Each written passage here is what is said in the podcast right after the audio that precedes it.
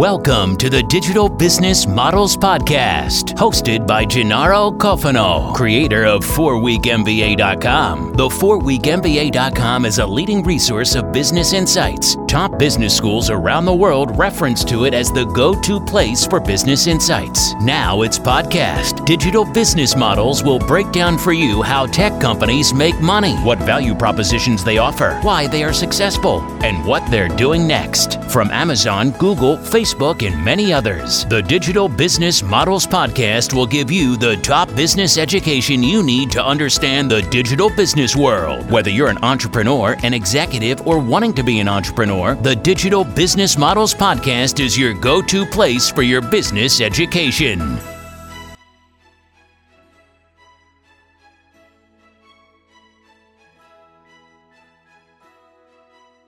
Today we have with us uh, Felix Hoffmann, uh, the CEO of the Business Model Innovation Lab, uh, which is a spin-off from the University of St. Gallen. So thank you for, for joining us, uh, Felix.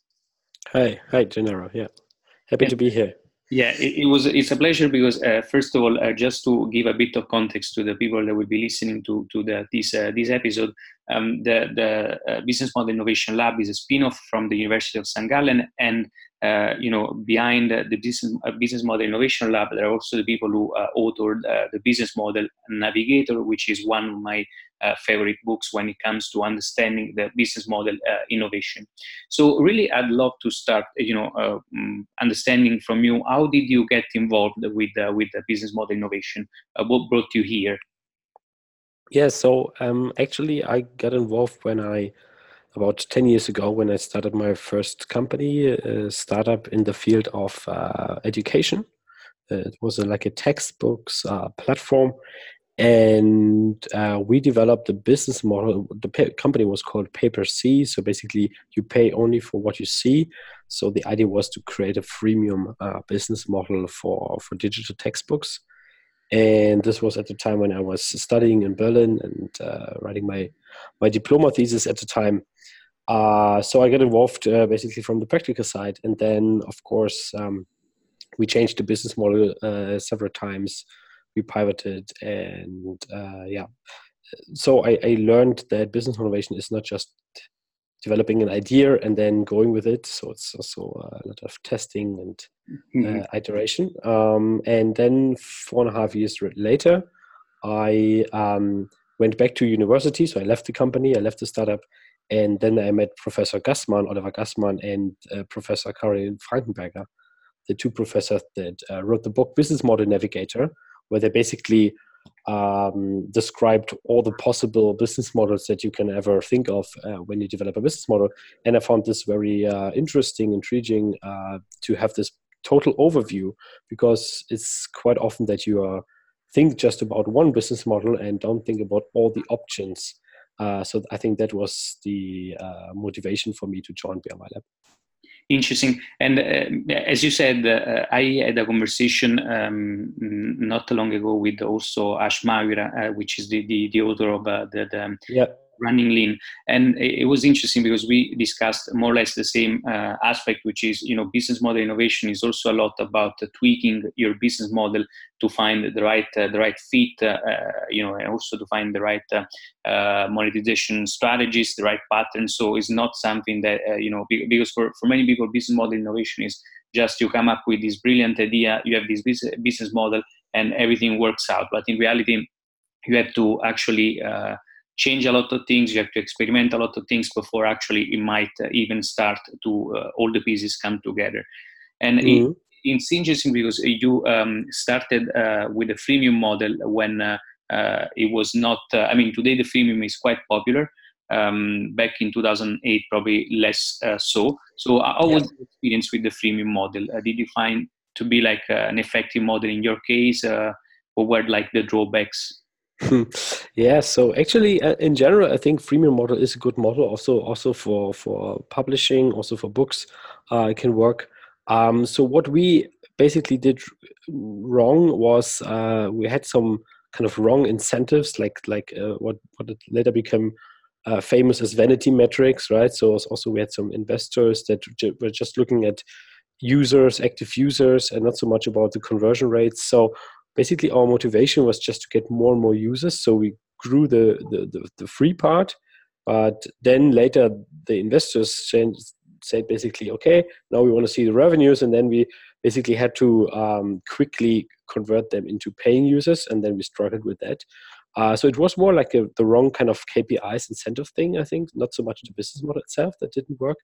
And another mistake actually that we did, but you never know before, is we we had like a freemium pay per use business model. So uh, as the company was called pay per was really on a pay per page base.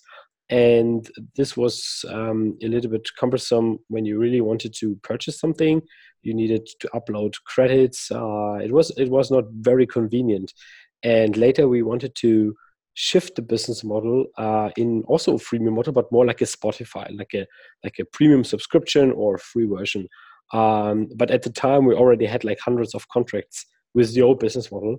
Uh, so it wasn't easy to, to to change the business model at the time. So that also was for me uh, a little bit the the insight that okay, we basically we betted on the wrong horse uh, and uh, basically um, fixed the business model too early. We had, should have been much more flexible at the time. So, as I, uh, yeah, so this was really 2008, 2009. So this was before the book Lean Startup was published, and then of course most people got much smarter in developing business models. yeah, but this was a bit too early. Yep, very, very, very interesting aspect. And um, the the freemium model. Uh, you know, everyone, especially in the startup world, uh, it's uh, it's controversial because uh, we, we, know for a fact that the freemium model can scale up the marketing of a company because you can mm. get many users in so uh, so quickly. But like for me, I'm I'm uh, uh in business development. I know that not not all the leads and not all the users are, are will ever actually convert in, in paid users.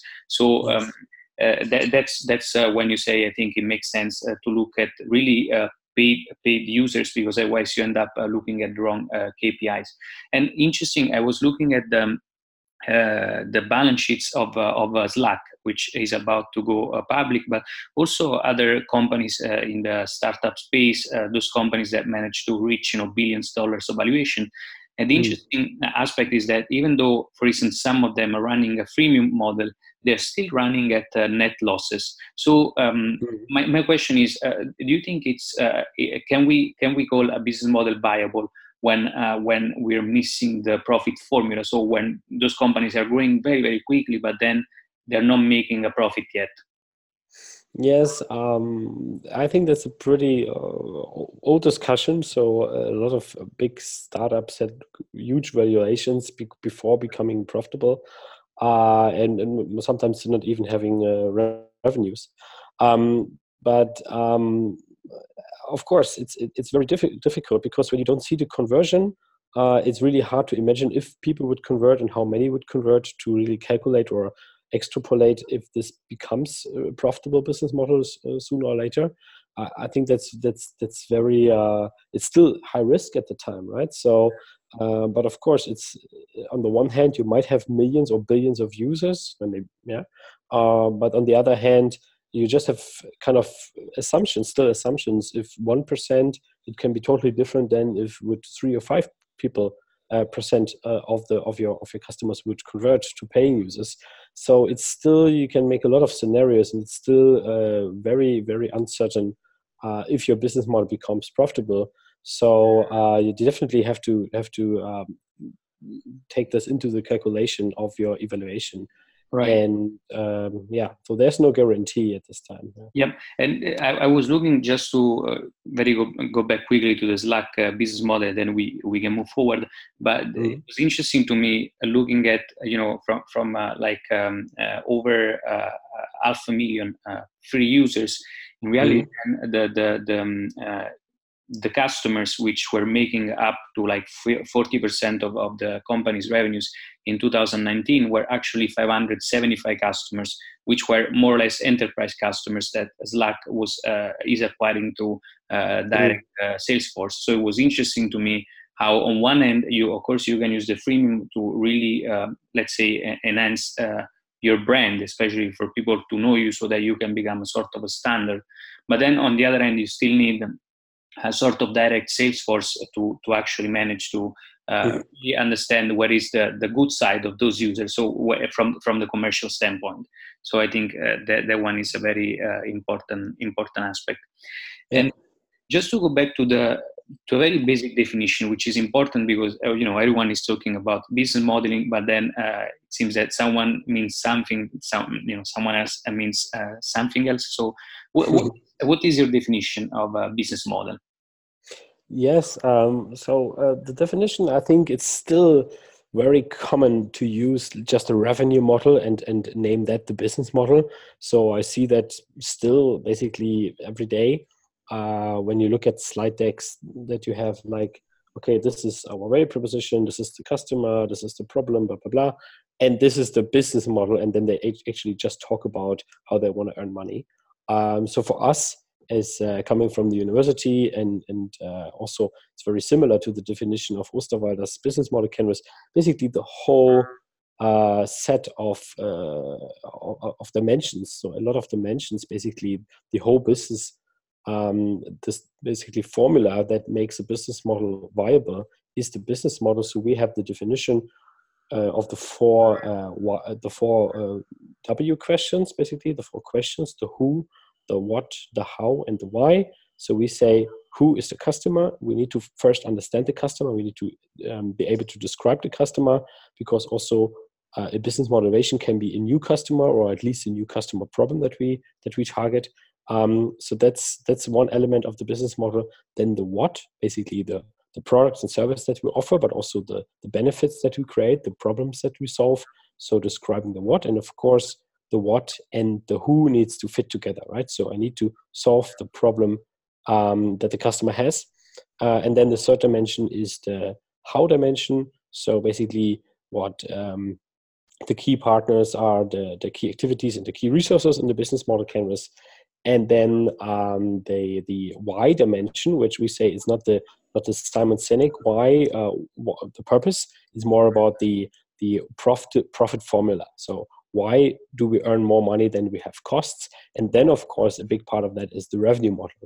Uh, but that's for us the revenue model is just one element of the why. So it's about costs and revenues and the revenues different revenue streams and the revenue logic. Uh, in all these four questions together for us describe the business model. Interesting. Uh, this is uh, so important because uh, I, I noticed the same thing also in the way uh, people search for business models uh, is that uh, they actually think that um, the way they make money, the companies make money, is just the same thing as a business model. When, as you said, mm. model is something yes. way more holistic and it needs to take into account uh, all other pieces that we need to put together in order to have actually a viable business model. And uh, instead, when it comes to um, uh, the difference between a business model pattern and a business model, how can we actually uh, make uh, understand the difference between the 2 mm-hmm. Yeah. So, uh, so the, the, the framework that I just described is basically just the questions, the the empty canvas, right? Just uh, this this uh, kind of frame. But then, of course, you can fill this with life. You can fill this with ideas, and and you can describe an existing business model, or you can describe like a vision for a future business model. But then you have a concrete case, and the business model ca- pattern is basically on a different level. So we say it's a, it's a recurring logic that you see in very different business models and in very different products and industries, but it's always the same kind of logic why it works. Uh, and it's best explained with an example. Uh, so we always use the razor and blade uh, business model pattern as an example to show it. Um, so razor and blade got its name from Gillette, uh, since Gillette is selling razors and razor blades for more than 100 years with this kind of same logic, uh, selling cheap uh, razors and then very expensive razor blades. Uh, and basically, of course, you have the the lock-in first with the razor, so there are a lot of patents used, etc. So there's only the official Gillette razor blades that work with the razor, uh, and then you have the high margins on the blades. And, and this kind of logic um, basically you can use it to describe the Gillette business model, but it's very similar also uh, when you talk about printers and printer cartridges from HP, for example, uh, that have been developed since the 1980s, uh, where you always have the same kind of cartridges for the printers, or also um, other products like Nespresso coffee uh, capsules or uh, some medical devices uh, like in diabetes care right? So it's very different industries. It's a medical industry it's coffee it's it's uh, gillette razors uh, very different industries but it's always the same kind of logic it's a recurring logic and um, so and we have identified 55 uh, business model patterns that basically describe these logics and that have been applied not just in, for one product category or one industry, but can be transferred to a different uh, to different industries. And that's why we say, okay, when it's transferable, uh, then we call it a business model pattern, and you can use it as a blueprint, as a recipe for your own business model. Hmm. Yeah, and uh, there is also one argument that um, I believe you uh, in, there is in the book in the Business Model Navigator, which is um, oftentimes a business model innovation is a matter of actually mixing up uh, those uh, those patterns. So right. it's, not, it's not necessary to uh, you know come up with a whole new idea, but just recombining those patterns. So you, you sort of create a new uh, recipe for, for your business model. Is that right?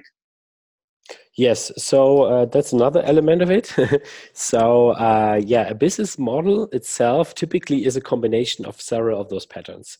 So, when you look into them, so we did a lot of case studies, uh, also uh, some are public on SlideShare, when we analyzed business models, let's say for, for example, for Tesla or for Uber or the other yeah, big famous examples for innovation, for business model innovation, um, when you look at them, you find at least three, four, five, six business model patterns that they have combined in a very smart way that they work. And of course probably they did not just did this do this by um, thinking about it. It's a it's a longer process. Sometimes take, takes uh, several years um, but it's typically that what makes a business model really strong is a is a combination of several patterns nice interesting so um, there is another um, topic which uh, you covered uh, re- recently on, on on your blog which is uh, about business model scalability um, mm-hmm. Can you tell us a bit more about it? How does it work? Uh, if there is like a framework, and what can we do like to understand how, whether a business model is scalable or not? Yes.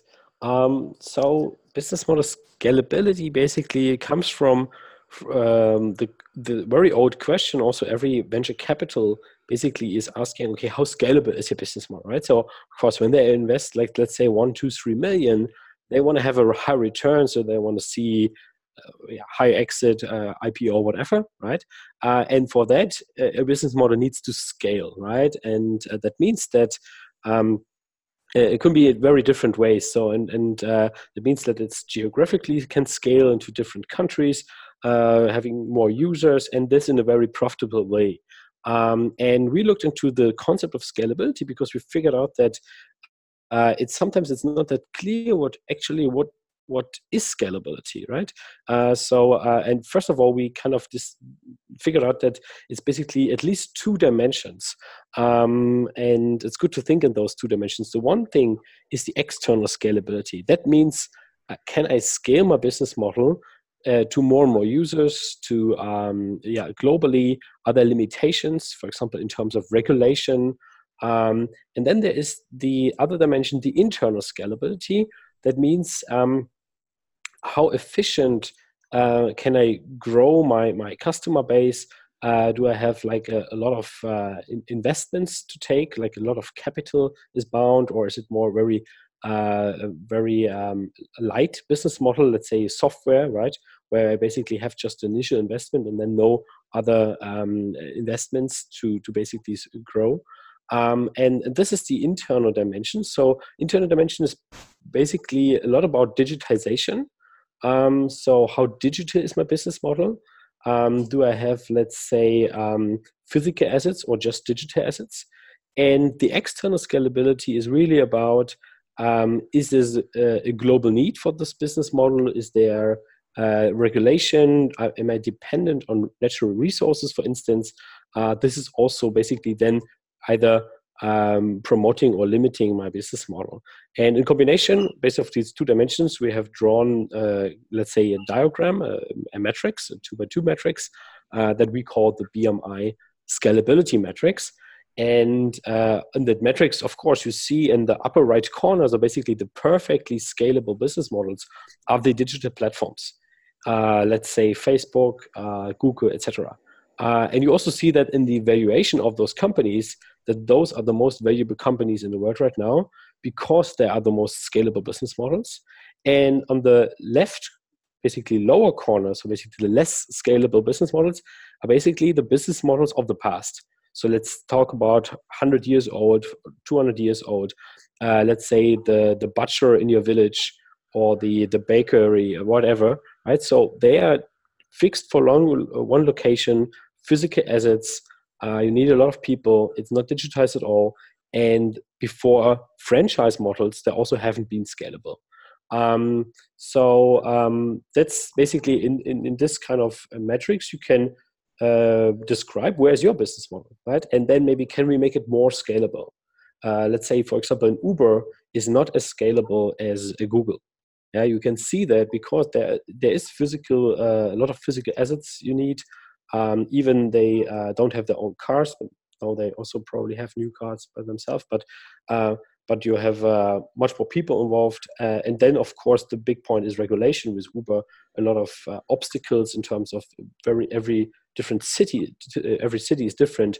So Uber is not scalable in terms of external scalability um, compared to, let's say, Facebook. Mm-hmm. Interesting. And of course, this is uh, this is gonna hold true until uh, you know there's not gonna be also massive regulation on the digital side, on the media side, because uh, right now uh, companies like Google and Facebook has, uh, have enjoyed have enjoyed like uh, a large scale also because uh, there is not yet much uh, regulation because of course they right. in the in the digital world is not in the physical world. it's very interesting the, the the the bridge that you mentioned like between the physical and the and the digital world where you know the, the model that st- sort of uh, started to to make the physical world the most scalable was like the franchise model um, so uh, for, for, instance yeah. one example might be uh, probably mcdonald or uh, um, you know other uh, right. Uh, other uh, companies that uh, made this model successful. Um, is there any business model that you see is actually sort of will be probably dominating in the future? Um, I mean, what we are looking into, uh, especially with with the research that we are doing in St. Gallen at the university still. So we are, as you said in the introduction, so we are spin-off from St. Gallen University, and we still have our ties to to some researchers we're looking very much into circular business models. So basically, business model for business models for a circular economy. Uh, and when talking about circular business models, we also, which is very close, is, ecosystems. So uh, it's not so just about your business model anymore. It's really about creating an ecosystem of business models. And then, of course, there's the question: who is the orchestrator? So basically, who is designing the whole ecosystem model? Uh, or basically are there several orchestrators uh, what's, what's your role? Maybe you are the orchestrator in one ecosystem and maybe you're just just another smaller uh, kind of supplier in another ecosystem. So that's that is uh, ecosystem strategy i think becomes more and more important. And of course sustainability uh, with circular business models they also need to be uh, sustainable. Otherwise um, it's just it's just pure marketing Mm-hmm. Um, so uh, these are very interesting things.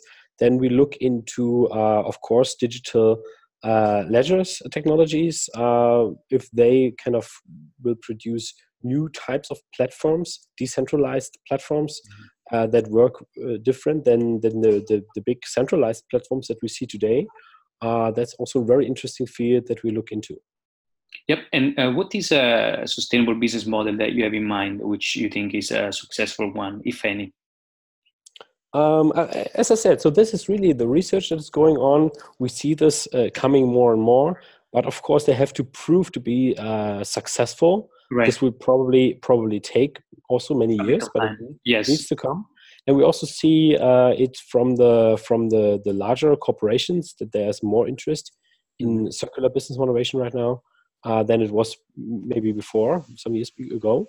Um, but of course, you have to show that they can really work profitable. Right. But the same was true like in the mid 90s when you have all the e commerce startups that also haven't been profitable at the times, right? Like the Amazons at the time. Uh, so it, it it needs some time, and, and also people need to get smarter how to make them uh, successful. Yes. Okay. And um, instead, uh, you, you, mentioned uh, the, the, digital ledger. Uh, is there any um, patterns that uh, you noticed so far in the, in the blockchain world? Like, uh, is the blockchain open up, opening up new uh, patterns? Um, yeah, probably yes, but we haven't. It's difficult to to identify patterns until you see the the the business model mm. in full uh, yeah yeah so full grown and and successful right so, right. so basically we had a researcher looking into this but we stopped the project mm-hmm. actually mm-hmm. because it's too early interesting yeah so you need you need to wait for commercial viability before you can actually say whether uh, the, yes. is going to work, whether the business model is going to be sustainable. So of course it takes time because research is is way more uh, rigorous compared uh, you know to, to, to, anything else. And it's very interesting what you said um, uh, in your research. Of course, you have to wait years also because you need to uh, isolate the, the noise and the marketing uh, effect that those companies. You know, may, some of those may be putting effort in sustainability and, and, those kind of things. Also because it's good from the marketing standpoint, but then we need to see whether this is going to turn to be uh, effective also from the the, the uh, you know yeah, yeah, absolutely. efficient. So um, if uh, is there uh, any uh, person academics uh, that you suggest following from you know the, the community that they can follow so to be up to date with the with all the research on the business modeling side? From the academia world like the the researchers? Yeah. Yeah i mean of course the the professor that i mentioned mm-hmm. professor oliver gassmann um, uh, definitely interesting to follow. And at his institute, there there are some researchers that look into ecosystems um, and that look into digital ledgers technologies. Like Kilian Schmücki also worked with us, and uh, a lot of others. Also, uh, Fabian Takacs that works together with Karolin Frankenberger, the other professor that wrote the book. Uh, so um, definitely um, um, interesting to to follow them and uh, also um, yeah to to see what what they publish uh, in terms of papers and also uh, probably some some uh, books over the next years yeah yep. so basically we are writing on a circular business model navigator book right now Oh, nice, nice. It's going to be a very interesting reading. So as soon as it gets out, let me know because I'll. I'll yes, I'll yeah, we do. And uh, so, is there a, just last question? Then uh, we finish this up. Um, is there a companion book that you suggest reading together, of course, with with the Business Model Navigator? The companion book. Oh, yeah, like uh, additional books that you can read just to have a, an additional understanding of the business modeling world. Um, yeah, I mean, it, it, really depends where you stand in your own uh, kind of development process. mm-hmm. uh, so, if you basically know everything about design thinking and lean startup and the business model canvas, uh, and you don't know the business model navigator, definitely worth reading.